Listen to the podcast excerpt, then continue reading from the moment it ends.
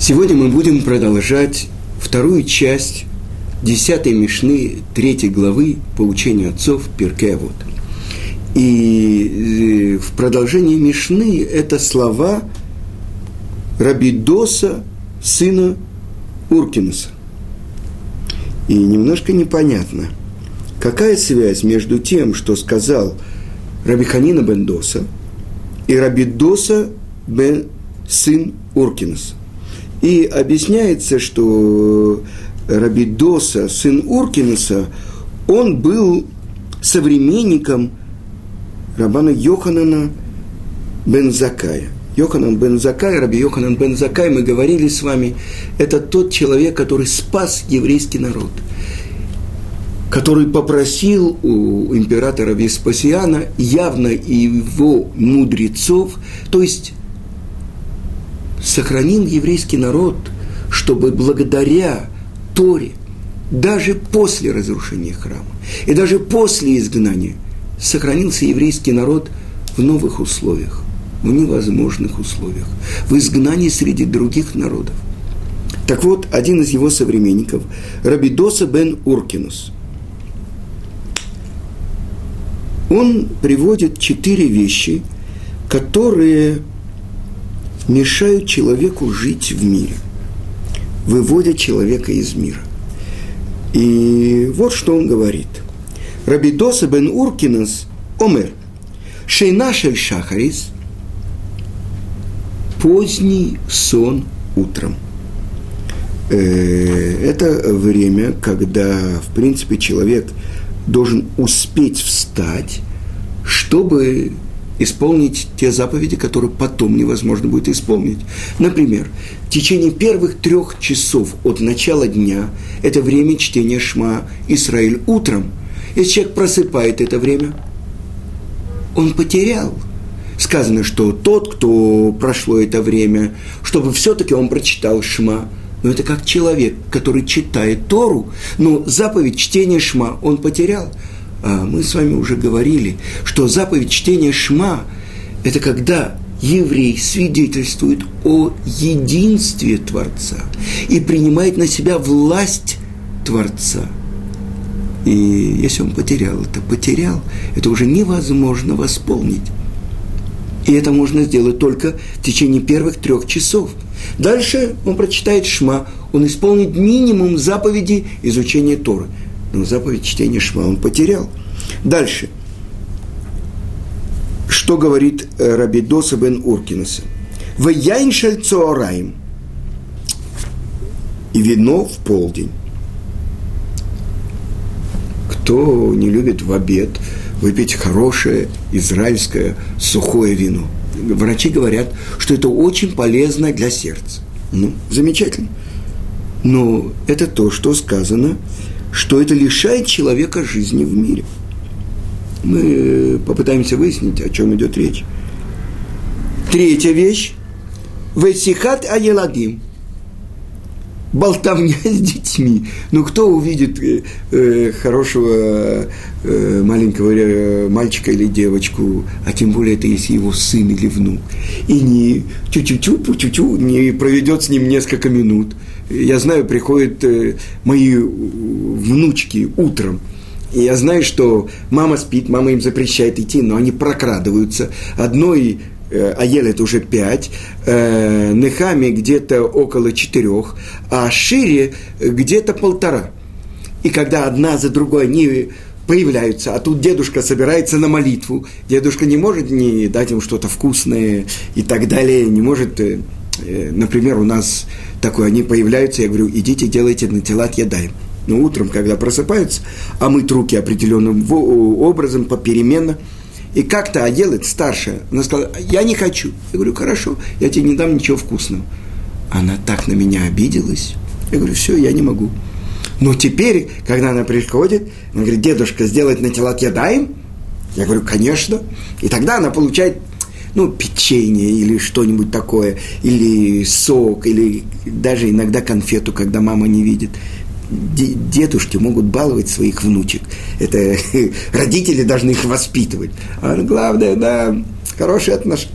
Так, ну, я отвлекся. Так что мы говорим? болтовня с детьми. Можно проговорить с ними и час, и другой, особенно когда это младшая внучка, полуторагодовая, она еще не говорит «саба», дедушка, она говорит «аба», «аба», «аба», или говорит «тата», «тата». Ну, видите, я вам уже начал рассказывать про маленьких детей, что они говорят. Мои, такие, конечно, самые лучшие, самые симпатичные. Уйди, тю-тю. И так можно пропустить один миньян, другой миньян, третий. Вы понимаете. Но мы продолжим. Болтовня с детьми. Четвертая вещь. Ишиват батей кнесиот амея арец.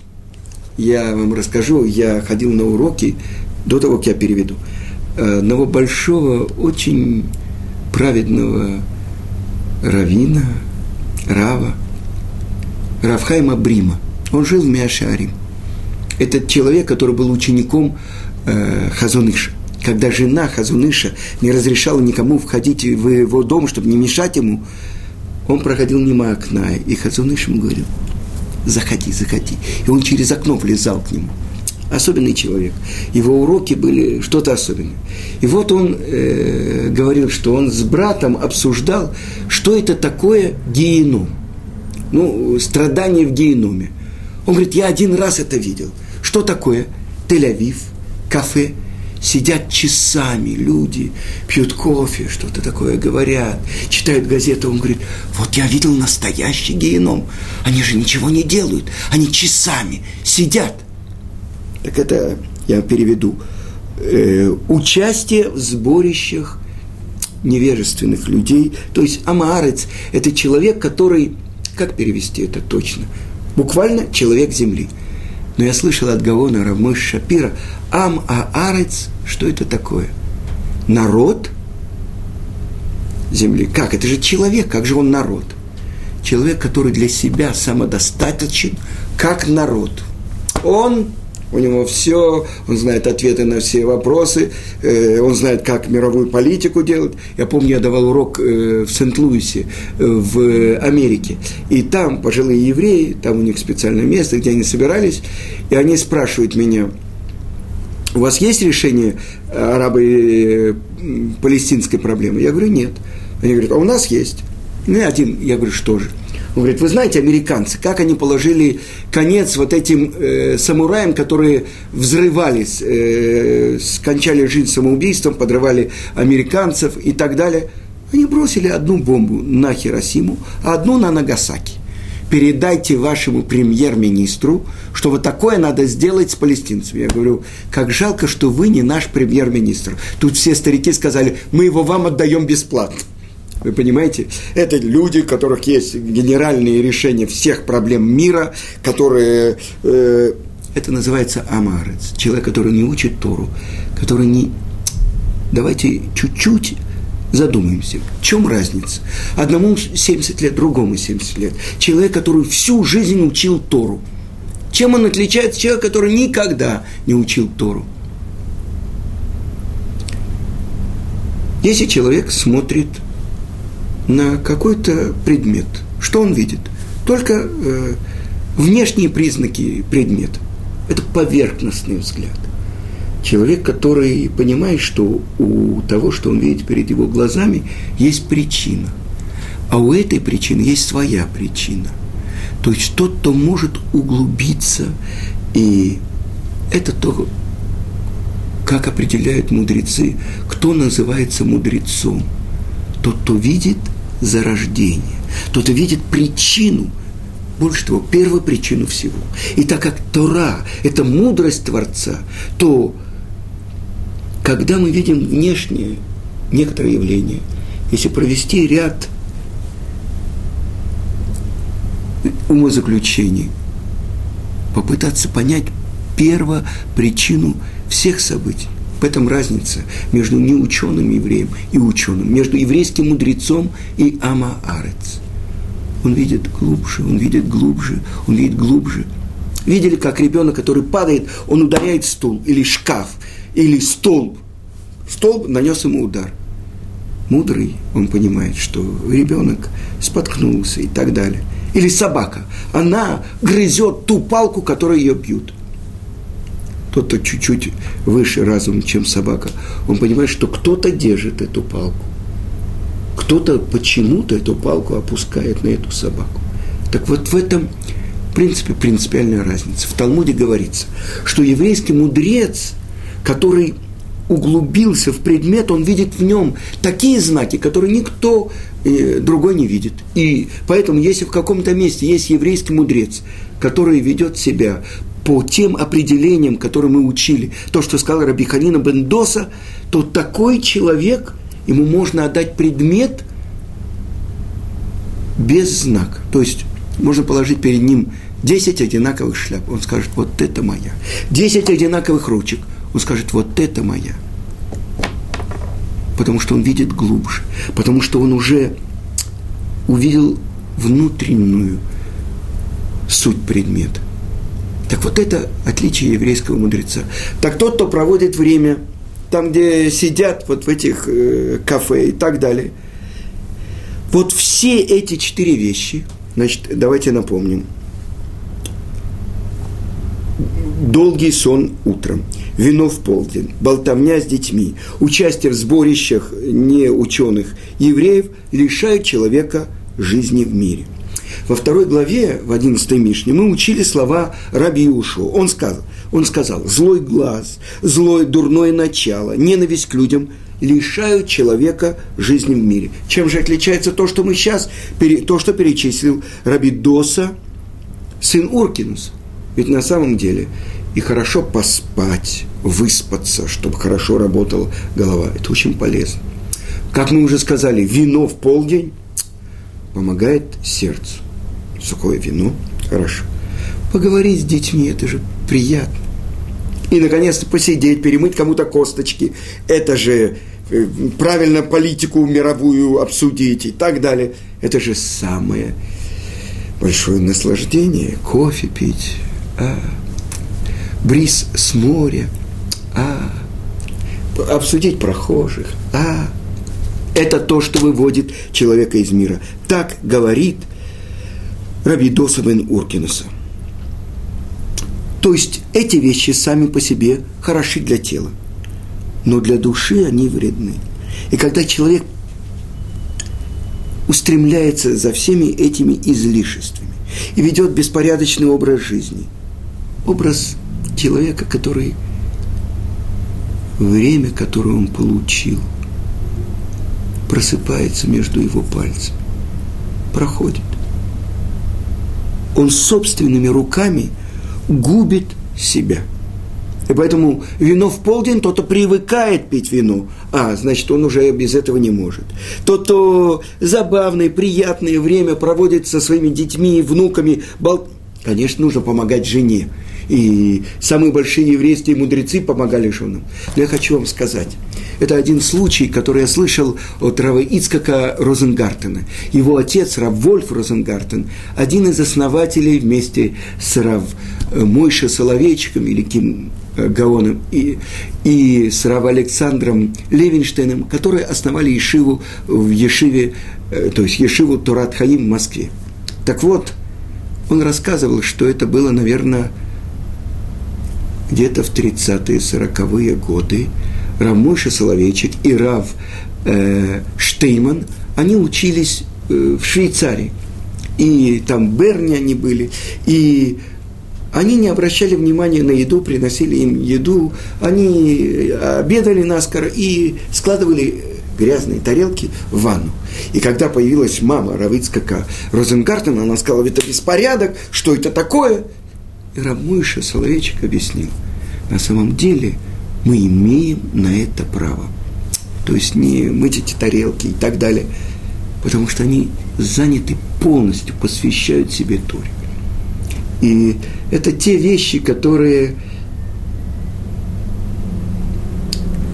взвешиваются. На что потратить время? То есть на то, чтобы помыть эту тарелку. Или это может сделать любой другой. Или заняться той глубиной учебы, которая необходима будет дальше, потому что и Рав Мойша Соловейчик, и э, Рав Штейман, они стали главами еврейского народа.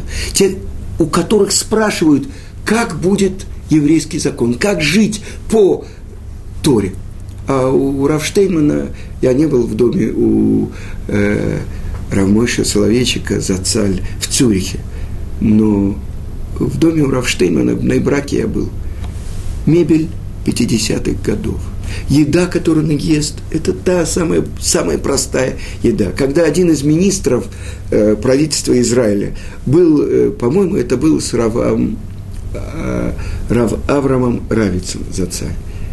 И он посмотрел на эту мебель, а э, целые комнаты уставлены книгами в пачках, которые написал открытие своей в Торе Равштейман. Он сказал, вот так живут ваши великие. Они на самом деле велики. Потому что когда Хофицкайму пришел один американский еврей и сказал, а где кабинет Рава, а где э, библиотека Рава, э, он сказал, здесь. А где столовая Рава? Здесь. В одном месте это был салон, столовая, кабинет и все. Э, он сказал, как же это возможно? А, спросил у него Хофицкайм, а где Рав остановился? Это американский еврей, приехал, он говорит, в гостинице. А сколько комнат в этой, э, где остановился? Одна, и спальня, и кабинет, и библиотека. Да, но он говорит, я же в гостинице. И ответил ему Хофицкайм, я тоже в гостинице. То есть, когда человек приходит в этот мир, как он смотрит на тот подарок, который он получил от Творца, на время, которое он получил – от Творца.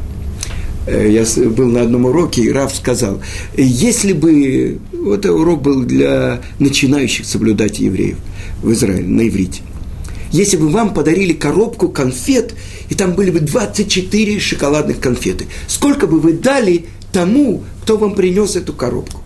И один сказал три, другой сказал пять, третий сказал восемь. Тогда этот Рав сказал, а ведь это то, что мы получаем каждый день от Творца. Сколько же мы отдаем Ему. Но я хочу привести вам пример из Талмуда про царя Давида. Сказано, что царь Давид – вставал, что была над его головой подвешена особенная, написано кинор, но это не скрипка, это вид такой арфы. И что когда дул северный ветер, она звучала, и Давид просыпался, и это в полночь, чтобы э, прославлять Творца, петь песни, учить Тору. И сказано, что что же делал Давид. И сказано так, Хацот Лайла Акум, в полночь буду вставать, и что же он делал? Альмиш Циткеха, и буду рассуждать о законах э, твоих справедливых. Что же делал Давид? Раби Пинкас от имени Раби Лазара, сына Реби, говорил –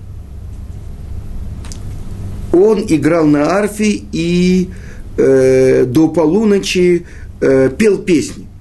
То есть составлял псалмы. Сказано, что псалмы царя Давида – самое большое выражение любви и полаганий на Творца. Почему нет такого языка даже африканского какого-то племени, на который псалмы не переведены? Мы говорим псалмы, это русский э, перевод Тегелим – Тегила – это прославление. Прославление царя Давида. Вы знаете, есть пять книг псалмов, 150 псалмов написал, э, составил царь Давид, э, потому что есть среди его авторов псалмов и первый человек Адам, и Моше Рабейну, и сыновья Короха, десять старейшин, которые составили. И наш пратец Яков – но все это вместе собрал и составил, и большинство э, записал царь Давид. Пять книг псалмов в соответствии с пятью книгами Торы. Так вот, когда царь Давид вставал и пел э, песни, что делали его друзья? Они слышали, как он играет на этой арфе и учит Тору, во сколько раз больше мы должны это делать, если царь всего народа Израиля это делает. И это то, что говорит Давид, я не как цари других народов. которые встают в четвертом часу, э, где-то в полдень и так далее. Я буду обсуждать твои законы среди, с, э, с даже перед царями народов мира и не буду стыдиться. И это то, что сказал э, тоже в трактате Брахот, э, сказано о Давиде, «Шамра навщики хасидани» э, «Береги мою душу, потому что я тот, кто служит тебе из любви». Раби Леви и Раби Ицкак один сказал, так сказал Давид перед Кадош Баруху, «Всесильный мира, разве я не хасид, не тот, кто делает из любви к тебе?» Что все цари и Востока, и Запада спят до трех часов утра, а я в полночь стою, чтобы благодарить тебя. А другой сказал, так сказал Давид перед Кадош Баруху, перед Творцом мира.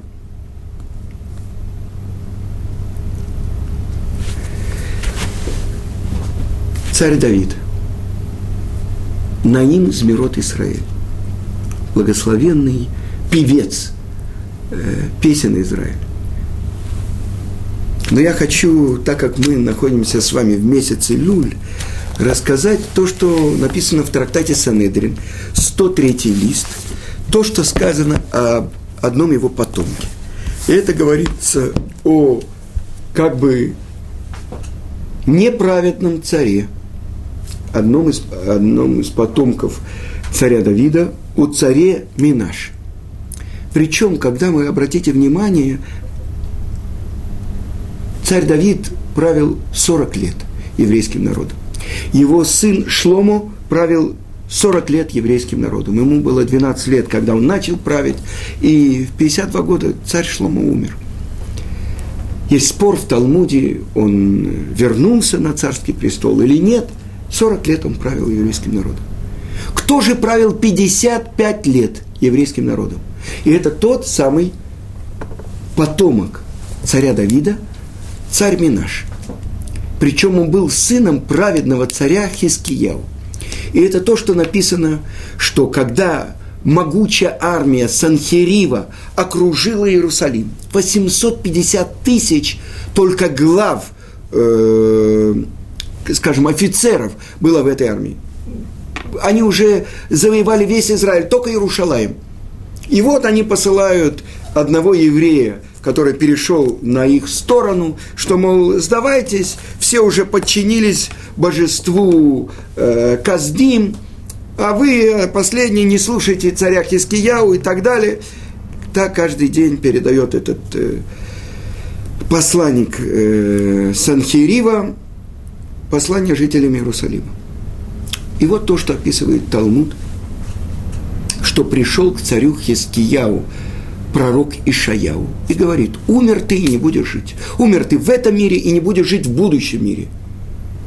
Почему? За что? Царь Хискияу, который заставил весь еврейский народ учить Тору, который разрушил всех идолов.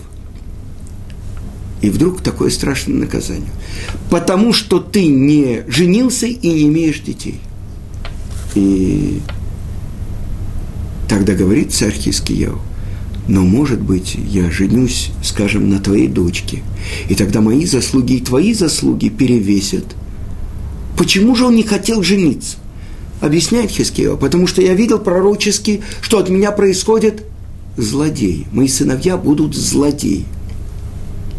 И отвечает ему пророк Ишияу, кто тебе сказал, что ты должен вмешиваться в планы Творца?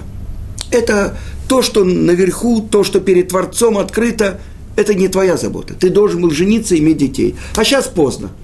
Уже вынесен приговор. И тут царь Хискияу говорит, Бен Амуц, так звали Ишаяу, сын Амуца, кончай свое пророчество и уходи. Так получено у меня от отца моего отца, от царя Давида. Даже когда меч острый лежит на шее человека, чтобы он не прекращал надеяться – на милосердие Творца. И пророк выходит, а сказано, что Хискияу подходит к стене и начинает молиться. И пророк Ишияу еще не оставил царский двор, двор царского дворца. Когда обращается к нему Творец и говорит, принята молитва Хискияу, вернись и скажи ему, что добавлено ему еще 15 лет. И также по поводу его врагов будут они уничтожены. И чудесным образом в пасхальную ночь вся эта армия сказано так, что Творец чуть-чуть приоткрыл, и они услышали голоса ангелов. И погибло множество из них, Санхирив бежал, Хискияу пришел в храм, принес жертву. И он женился на дочери пророка Ишаяу. И у него родились два сына. И он нес их на своих плечах в дом учения. Он хотел, чтобы они учили так Тору. И вдруг он слышит, как один сын говорит другому, скажи, вот эта черепушка, да, нашего отца, если там варить приношение в честь идола, это будет правильное приношение или нет? И он сбросил своих сыновей со своих плечей, один умер, а другой повредил ногу. И вот именно вот этот, который повредил ногу, это в 12 лет он стал царем, и это царь Минаш. И сказано под угрозой смерти он заставлял евреев поклоняться идолу. Он поставил в храме идола с четырех э, ли, ли, лицами, что каждый, который входил в храм, должен был поклоняться идолу. Это одна из тех вещей, о которых мы говорим, что страшные события, был осквернен храм. Это сделал, объясняют мудрецы, Минаш. И вот прошло какое-то время, 40 лет он правит Израилем и выкорчевывает все еврейство. Его дедушка – Ишаяу, пророк Ишаяу, увещевает его, он задает ему вопрос, почему то, что ты говоришь, противоречит тому, что у нас написано в Торе Моше, нашего учителя Моше. И объясняет ему э, пророк Ишаяу, если бы ты действительно спрашивал, потому что ты интересуешься, я мог бы тебе объяснить, что то, что я говорю, это слова Бога живого, и не противоречит тому, что сказал Моше. Но ты же ищешь только предлог, чтобы придраться поэтому я не буду тебе объяснять. И хотели стражники царя Минаши схватить пророка Ишаяу. И вот он произносит Шемам и Фураж, особенное имя Творца, и входит в ближайшее дерево. скрывается там, в дереве. Это то, что использование имени Творца в час опасности, только самые великие, обладающие знанием и тайной Торы. И что же приказывает царь Минаш? Пилить дерево. И сказано, что слуги Минаши перепилили дерево там, где был род пророка Ишаяу. В страшных мучениях он погибает. И вот проходит какое-то время, и Каздим, они схватили царя Минаш и посадили его в медную бочку и начали подогревать воду, которой он, бочку, в которой он находился. И он начинает обращаться ко всем идолам, к которым он обращался на протяжении 40 лет. И, конечно, они не отвечают. И тут он вспомнил то, что говорил ему его отец, праведный царь Хискияу. В страшный момент, когда ты будешь в большом испытании, вспомни, что Творец принимает молитву даже законченных злодеев. И вот то, что говорит царь Минаш, обращаясь к небу. Творец этого мира, Создатель неба и земли. Я знаю, что в всех этих идолах нет ничего. Но если ты мне не ответишь сейчас, когда я нахожусь в беде, я буду думать, что ты такой же, как они. Наглость перед небесами. Сказано, ангелы перекрывали путь этой молитвы. Но сказано, что Творец, он протянул руку и принял молитву Минаш для того, чтобы в будущем не были закрыты ворота раскаяния ни перед одним евреем. И принята была его молитва. И он вернулся чудесным образом. Представьте себе в мокрых одеждах, когда уже вода подогревается. 37 градусов – это уже крепко, это уже горячо. У нас в микве есть там 38, 39 э, до 40. Так вот, в мокрых одеждах он оказался в своем дворце в Иерусалиме. И он разрушил всех идолов. И он заставил еврейский народ служить Творцу. Чува Минаш. Почему, задает вопрос Маршо, почему такой страшный приговор был против Хискияу? Ну что он не женился? За неисполнение повелительной заповеди полагается карет отсечение души в будущем мире. Умер ты здесь и не будешь жить в будущем мире. Так говорит пророк. И он отвечает. Из-за того, что царь Хискияу не хотел жениться – он как бы лишал потомства царя Давида.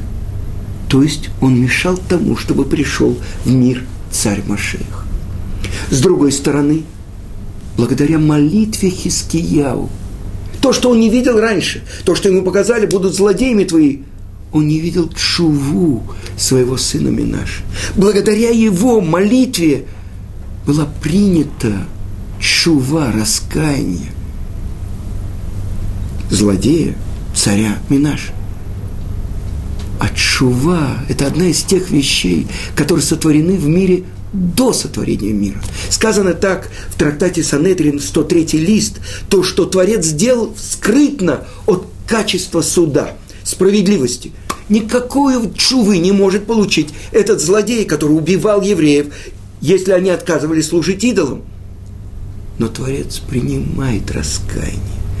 И это сказано, что без того, чтобы были у него сыновья, сказано, что у царя Машеха, так написано у Рамбама, и он цитирует то, что сказал сам царь, царь Давид в псалме, что у царя Машеха должны быть дети. Кисавод либней Давид. Троны для сыновей Давида. Значит, э, это то, что объясняет Равьяков Каменецкий, великий мудрец э, американского еврейства, что Машиях, у него должны быть сыновья. Это то, что написано у Рамбама, и это то, что говорит царь Давид. Так вот, эта чува злодея, царя Минаши, это тоже имеет отношение к пути, по которому проходит в мир семя царя Машиха. И это – то, что не видели ангелы, которые перекрывали дорогу. Это то, что не видел пророческий Хискияу. Это даже то, что не видел пророк Ишаяу. Это то, что объясняет Творец. Лилиби моему сердцу открыто. То есть путь царя Машеха в нашем мире, он невозможен. Творец говорит, я своему сердцу открываю, а не внешним органам, никаким другим не видели они эту чуву. А чува – это бесконечное милосердие Творца по отношению к нам. Если бы не было чувы, что бы мы могли делать? Как бы мы могли выжить? И это то, что мы учим из того, что царь Давид открыл. Это то, что спасло молитва Хискияу, спасла его и спасла весь еврейский народ – молитва Минаши спасла нас, самое слабое поколение. Нет такой грязи, от которой не мог бы очистить Творец каждого из нас. И это то, что сказано, что Творец будет доставать каждого из того места, в котором он находится, и приводить к себе. Это чудо нашего поколения. Это чудо этого особенного времени, в котором мы сейчас находимся, в месяце Люль чтобы Творец очистил нас, чтобы мы могли к Нему приблизиться. Всего хорошего.